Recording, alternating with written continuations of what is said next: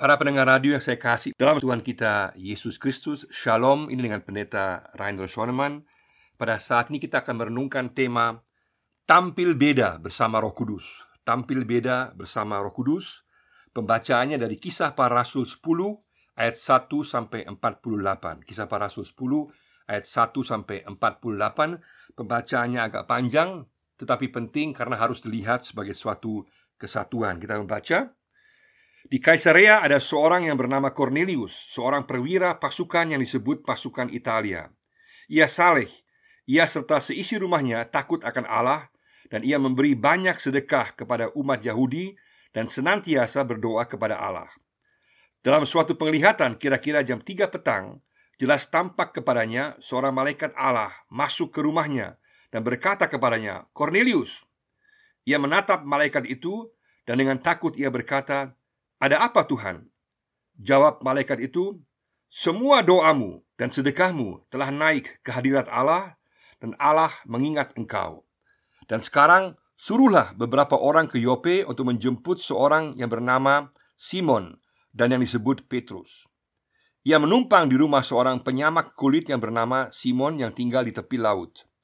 Setelah malaikat yang berbicara kepadanya itu meninggalkan dia, Dipanggilnya dua orang hambanya beserta seorang prajurit yang saleh dari orang-orang yang selalu bersama-sama dengan dia. Dan sesudah ia menjelaskan segala sesuatu kepada mereka, ia menyuruh mereka ke Yope. Keesokan harinya ketika ketiga orang itu berada dalam perjalanan dan sudah dekat kota Yope, kira-kira pukul 12 tengah hari, naiklah Petrus ke atas rumah untuk berdoa. Ia merasa lapar dan ingin makan. Tetapi sementara makanan disediakan, tiba-tiba rohnya diliputi kuasa ilahi. Tampak olehnya langit terbuka dan turunlah suatu benda berbentuk kain lebar yang bergantung pada keempat sudutnya yang diturunkan ke tanah. Di dalamnya terdapat berbagai jenis binatang berkaki empat, binatang menjalar dan burung. Kedengaranlah olehnya suatu suara yang berkata, Bangunlah, hai Petrus, sembelilah dan makanlah. Tetapi Petrus menjawab, "Tidak, Tuhan, tidak, sebab aku belum pernah makan sesuatu yang haram dan yang tidak tahir." Kedengaran pula untuk kedua kalinya suara yang berkata kepadanya, "Apa yang dinyatakan halal oleh Allah tidak boleh engkau nyatakan haram." Hal ini terjadi sampai tiga kali, dan segera sesudah itu terangkatlah benda itu ke langit. Petrus bertanya-tanya di dalam hatinya, apa kiranya arti penglihatan yang telah dilihatnya itu? Sementara itu, telah sampai di muka pintu orang-orang yang disuruh oleh Cornelius dan yang berusaha mengetahui di mana rumah Petrus. Mereka memanggil seorang dan bertanya apakah Simon yang disebut Petrus ada menumpang di rumah itu. Dan ketika Petrus sedang berpikir tentang penglihatan itu, berkatalah roh, ada dua orang mencari engkau. Bangunlah, turunlah ke bawah, dan berangkatlah bersama-sama dengan mereka. Jangan bimbang, sebab aku yang menyuruh mereka kemari. Lalu turunlah Petrus ke bawah dan berkata kepada orang-orang itu, "Akulah yang kamu cari. Apakah maksud kedatangan kamu?" Jawab mereka, "Cornelius, seorang perwira yang tulus hati dan takut akan Allah dan yang terkenal baik di antara seluruh bangsa Yahudi, telah menerima penyataan Allah dengan perantaraan seorang malaikat kudus, supaya ia mengundang engkau ke rumahnya dan mendengar apa yang akan kau katakan." Ia mempersilahkan mereka untuk bermalam di situ. Keesokan harinya, ia bangun dan berangkat bersama-sama dengan mereka, dan beberapa saudara dari Yope menyertai dia. Dan pada hari berikutnya, sampailah mereka di Kaisarea. Cornelius sedang menantikan mereka, dan ia telah memanggil sanak saudaranya dan sahabat-sahabatnya berkumpul. Ketika Petrus masuk, datanglah Cornelius menyambutnya dan sambil tersungkur di depan kakinya, ia menyembah Petrus. Tetapi Petrus menegakkan dia katanya, "Bangunlah, aku hanya manusia biasa. Dan sambil bercakap-cakap dengan dia, ia masuk dan mendapati banyak orang sedang berkumpul. Ia berkata kepada mereka, "Kamu tahu betapa kerasnya larangan bagi seorang Yahudi untuk bergaul dengan orang-orang yang bukan Yahudi atau masuk ke rumah mereka. Tetapi Allah telah menunjukkan kepadaku bahwa aku tidak boleh menyebut orang najis atau tidak tahir. Itulah sebabnya aku tidak keberatan ketika aku dipanggil lalu datang kemari. Sekarang aku ingin tahu apa sebabnya kamu memanggil aku. Jawab Cornelius, Empat hari yang lalu, kira-kira pada waktu yang sama seperti sekarang, yaitu jam tiga petang, aku sedang berdoa di rumah.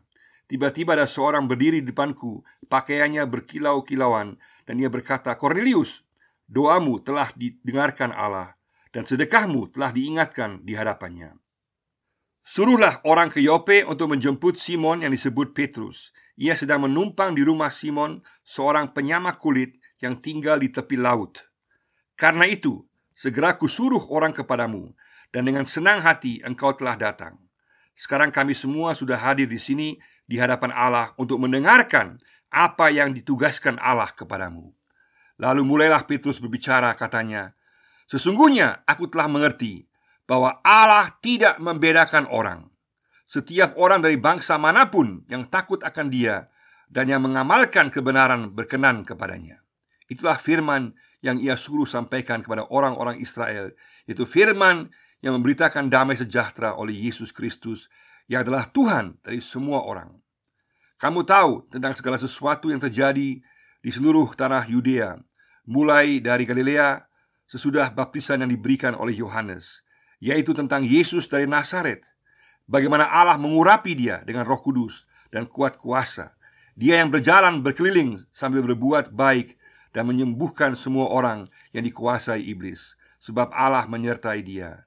Dan kami adalah saksi dari segala sesuatu yang diperbuatnya di tanah Yudea maupun di Yerusalem. Dan mereka telah membunuh dia dan menggantung dia pada kayu salib.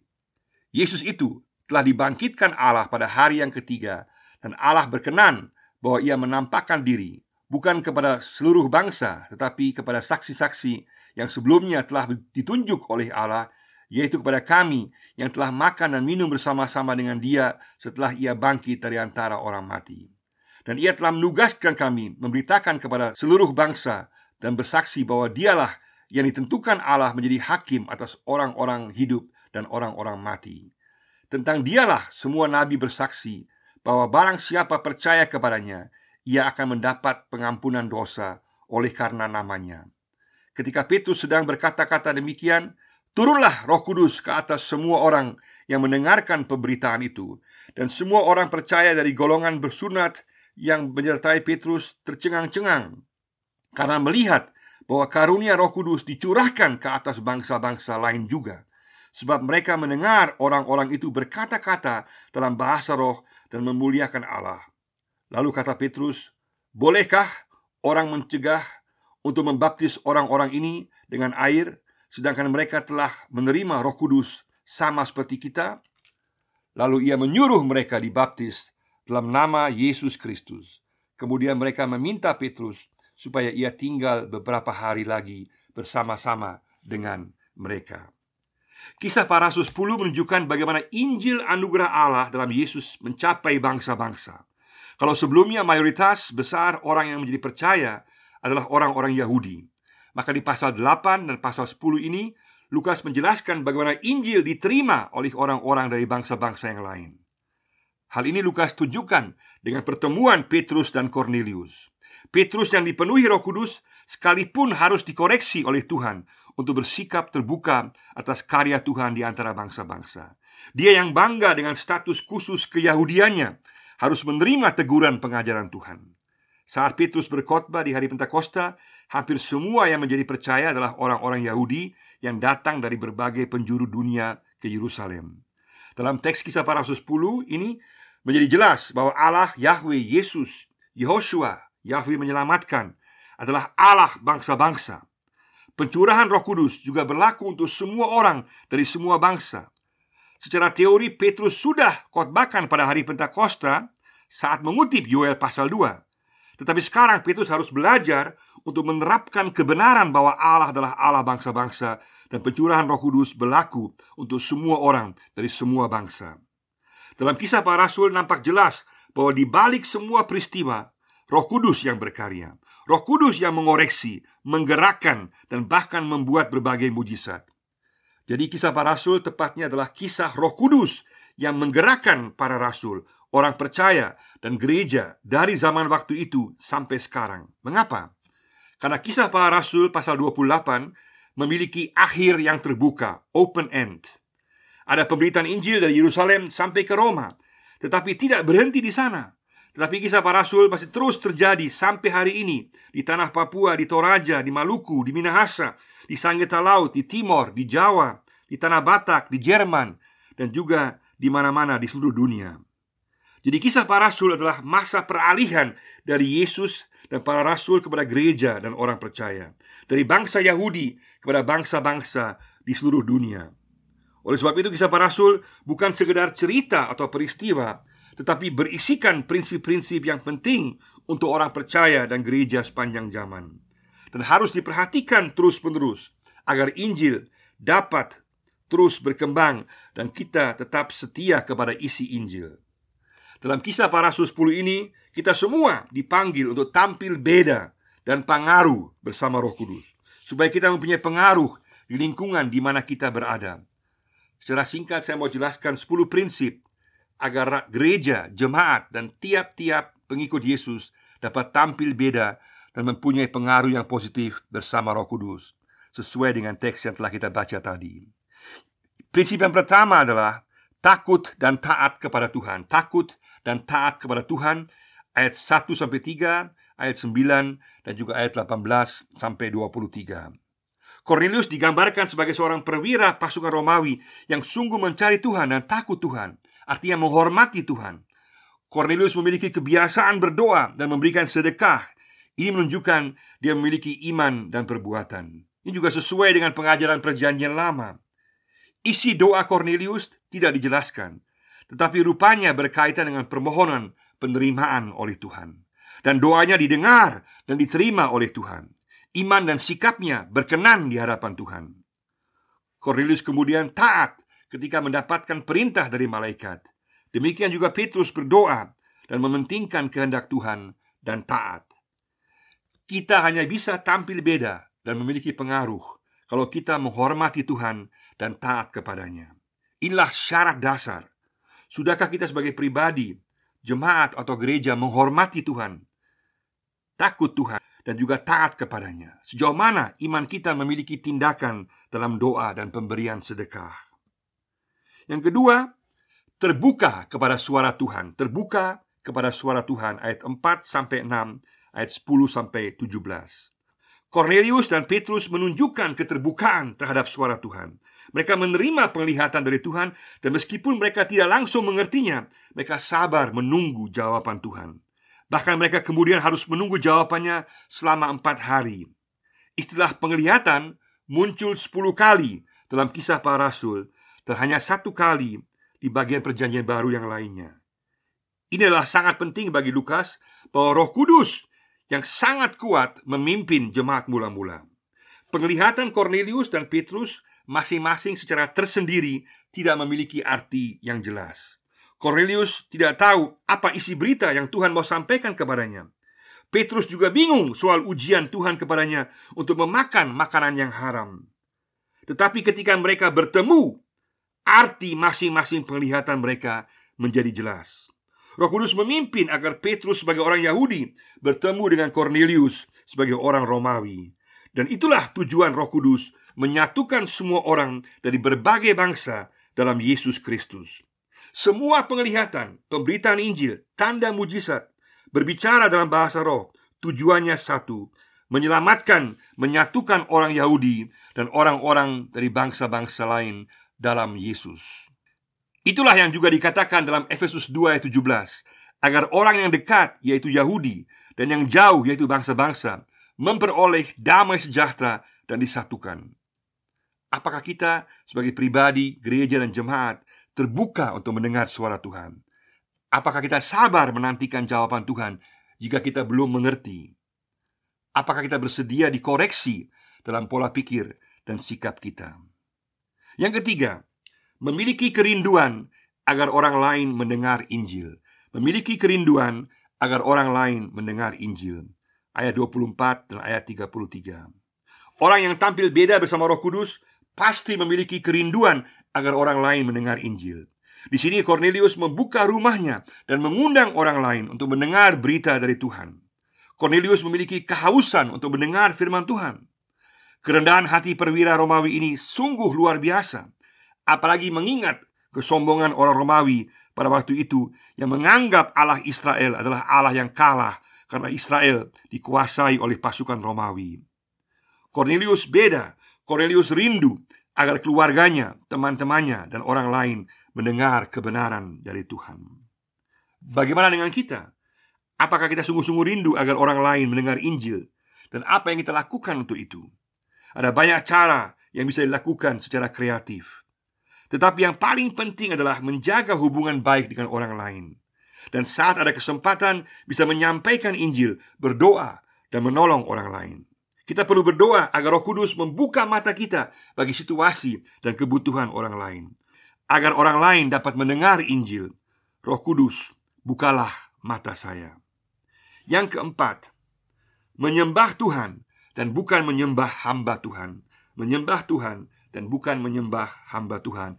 Ayat 25 dan 26. Karena sebegitu menghormati Petrus sebagai hamba Tuhan, Cornelius tersungkur di kaki Petrus. Bayangkan, seorang perwira Romawi yang berkuasa atas Israel tersungkur di hadapan Petrus, seorang Israel. Tetapi Petrus langsung memprotes dengan tegas dan mengatakan, "Aku hanya manusia biasa." Tidak boleh menuhankan atau menyembah hamba Tuhan. Tidak boleh menghormati secara berlebihan, overdosis, sehingga hamba Tuhan bukan lagi hamba Tuhan, tetapi setengah Tuhan. Sungguh bahaya. Sangat berbahaya kalau hamba Tuhan mau mencuri kehormatan dan kemuliaan untuk diri sendiri yang seharusnya hanya diberikan kepada Tuhan saja. Siapakah yang kita sembah? Tuhan atau hambanya? Hanya kalau kita sadar akan keberadaan kita sebagai hamba-hamba Tuhan, maka kita dapat tampil beda dengan melayani secara murni bagi Tuhan dan kemuliaan Tuhan. Dan kita pasti akan memiliki pengaruh yang positif, menyegarkan bagi orang lain di sekitar kita. Kalau Tuhan dimuliakan, semua orang akan terberkati oleh kemuliaan dan kebaikan Tuhan. Prinsip kelima adalah memandang semua orang sama di hadapan Tuhan. Memandang semua orang sama di hadapan Tuhan. Ayat 28 dan 29, ayat 34 sampai 35. Ketika bertemu dengan Cornelius, barulah Petrus mengerti arti penglihatannya. Binatang yang haram dan yang tahir yang tercampur dalam satu kain lebar adalah gambaran untuk orang-orang baik Yahudi maupun bangsa-bangsa. Tuhan telah menerima semua orang dari bangsa-bangsa Dan kita tidak boleh menyebut orang lain itu najis Atau tidak tahir atau haram Hanya mereka yang memandang semua orang sama di hadapan Tuhan Dengan tidak melihat latar belakang suku, golongan, bangsa dan status sosial Akan tampil beda dan memiliki pengaruh dan berkenan di hadapan Tuhan Setiap pemikiran kesukuan dan golongan yang sempit akan sangat menghalangi kesaksian hidup dan pelayanan kita dan perkembangan Injil Yesus. Kita memerlukan Roh Kudus untuk merubah kepicikan pola pikir kita yang dihalangi oleh pemikiran golongan dan suku. Katakan Roh Kudus, perbaharulah pikiran dan sikap saya sehingga saya dapat memandang semua orang sama di hadapan Tuhan. Yang keenam, menyampaikan isi berita Injil dengan setia. Menyampaikan isi berita Injil dengan setia. Ayat 36 sampai 38.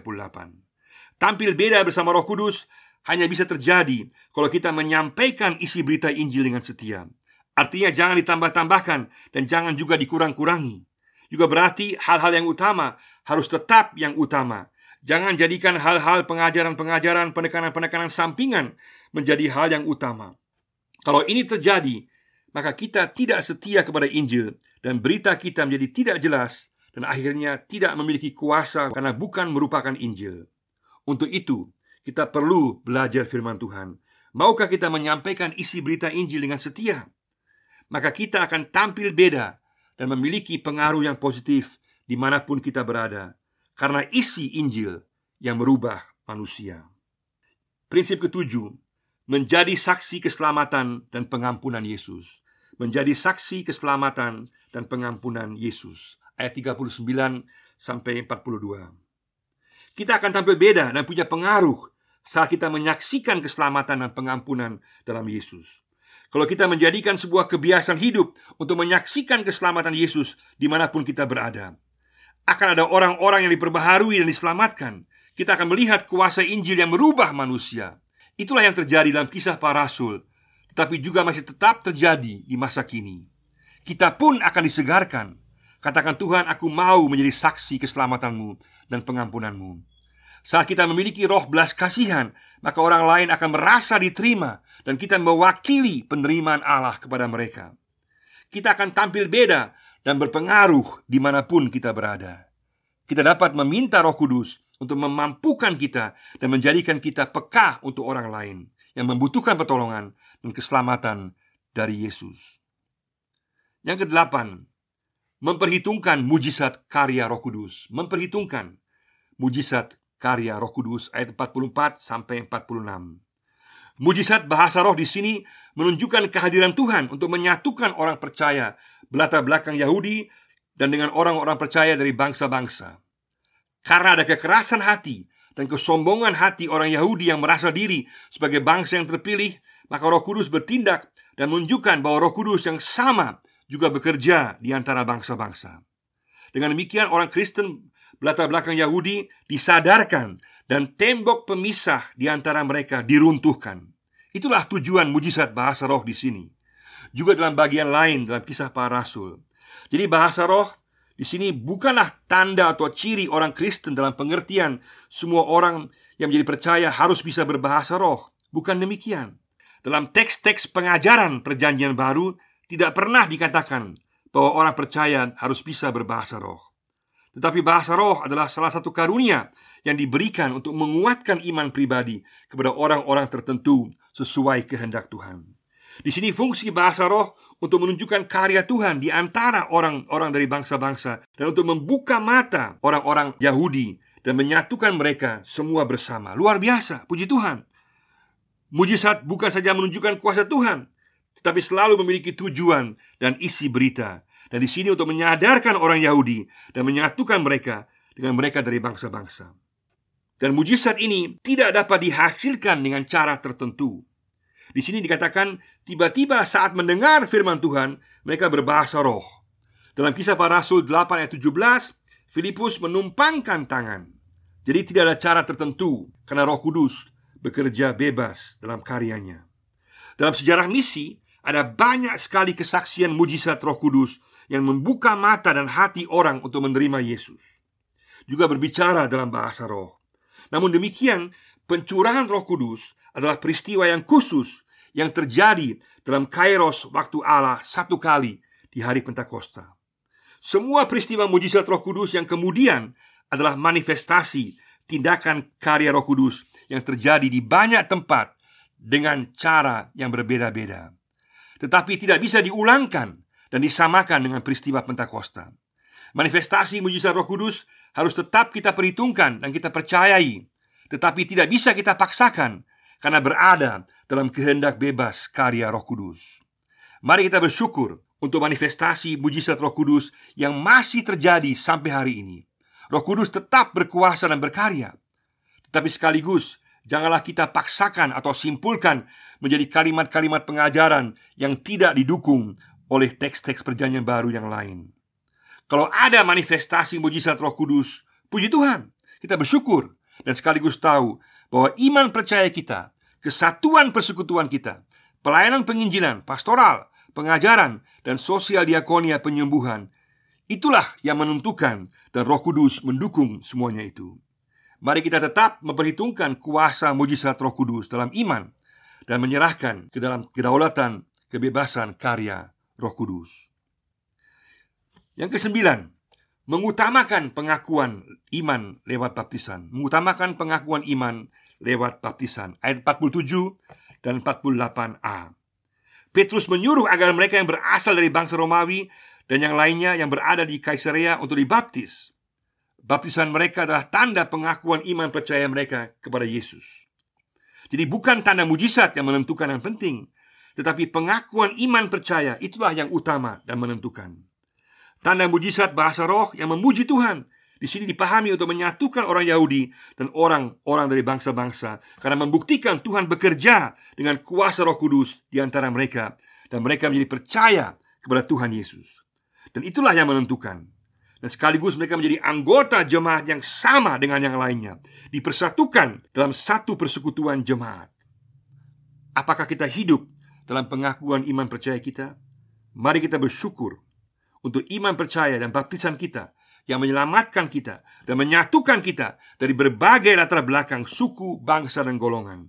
Karena pengakuan iman ini akan selalu menyatukan kita. Kita disatukan dalam iman percaya kepada Tuhan Yesus. Iman percaya inilah yang utama. Sesuai dengan Lukas 18 ayat 8 dikatakan, ketika anak manusia turun ke bumi, adakah dia menemukan iman di bumi? Iman percaya kita, itulah yang menentukan. Yang terakhir yang ke-10, memuridkan dan mengajar mereka yang baru percaya. Memuridkan dan mengajar mereka yang baru percaya.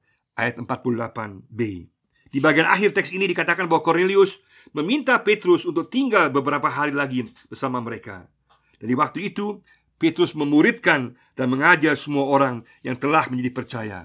Itulah yang dilakukan para rasul sesuai dengan perintah Yesus dalam Matius 28. Jadikanlah semua bangsa muridku dan ajarlah mereka. Pemuritan dan pengajaran adalah sangat menentukan dalam kehidupan gereja, jemaat dan juga setiap orang Kristen secara pribadi. Karena orang melakukan apa yang dia pikir Jadi sangat penting agar pemikiran Sungguh diisi oleh firman Tuhan Sesuai dengan Roma 12 ayat 2 Akan terjadi pembaharuan akal budi Bersediakah kita dimuridkan dan sungguh belajar Sejauh mana jemaat kita serius dalam pemuritan dan pengajaran Kalau ini kita lakukan Kita akan tampil beda Dan membawa pengaruh yang positif Mari bersama-sama kita katakan Kita mau tampil beda bersama Roh Kudus. Katakan kita mau takut dan taat kepada Tuhan. Kita mau terbuka kepada suara Tuhan. Katakan aku rindu agar orang lain mendengar Injil. Katakan aku hanya mau menyembah Tuhan dan bukan menyembah hamba Tuhan. Aku mau memandang semua orang sama di hadapan Tuhan. Aku mau menyampaikan isi berita Injil dengan setia. Jadikan aku Tuhan, saksi keselamatan dan pengampunan Yesus. Aku selalu mau memperhitungkan mujizat Roh Kudus. Aku mau menghidupi pengakuan iman dan baptisanku. Katakan aku mau dimuridkan dan diajar dan mau memuridkan dan mengajar orang lain. Untuk semua ini kita perlu Roh Kudus. Bersama Roh Kudus kita bisa dan dimampukan. Pribadi kita, jemaat kita, gereja kita akan tampil beda dan pengaruh bersama dengan Roh Kudus. Tuhan memberkati kita semua. Amin.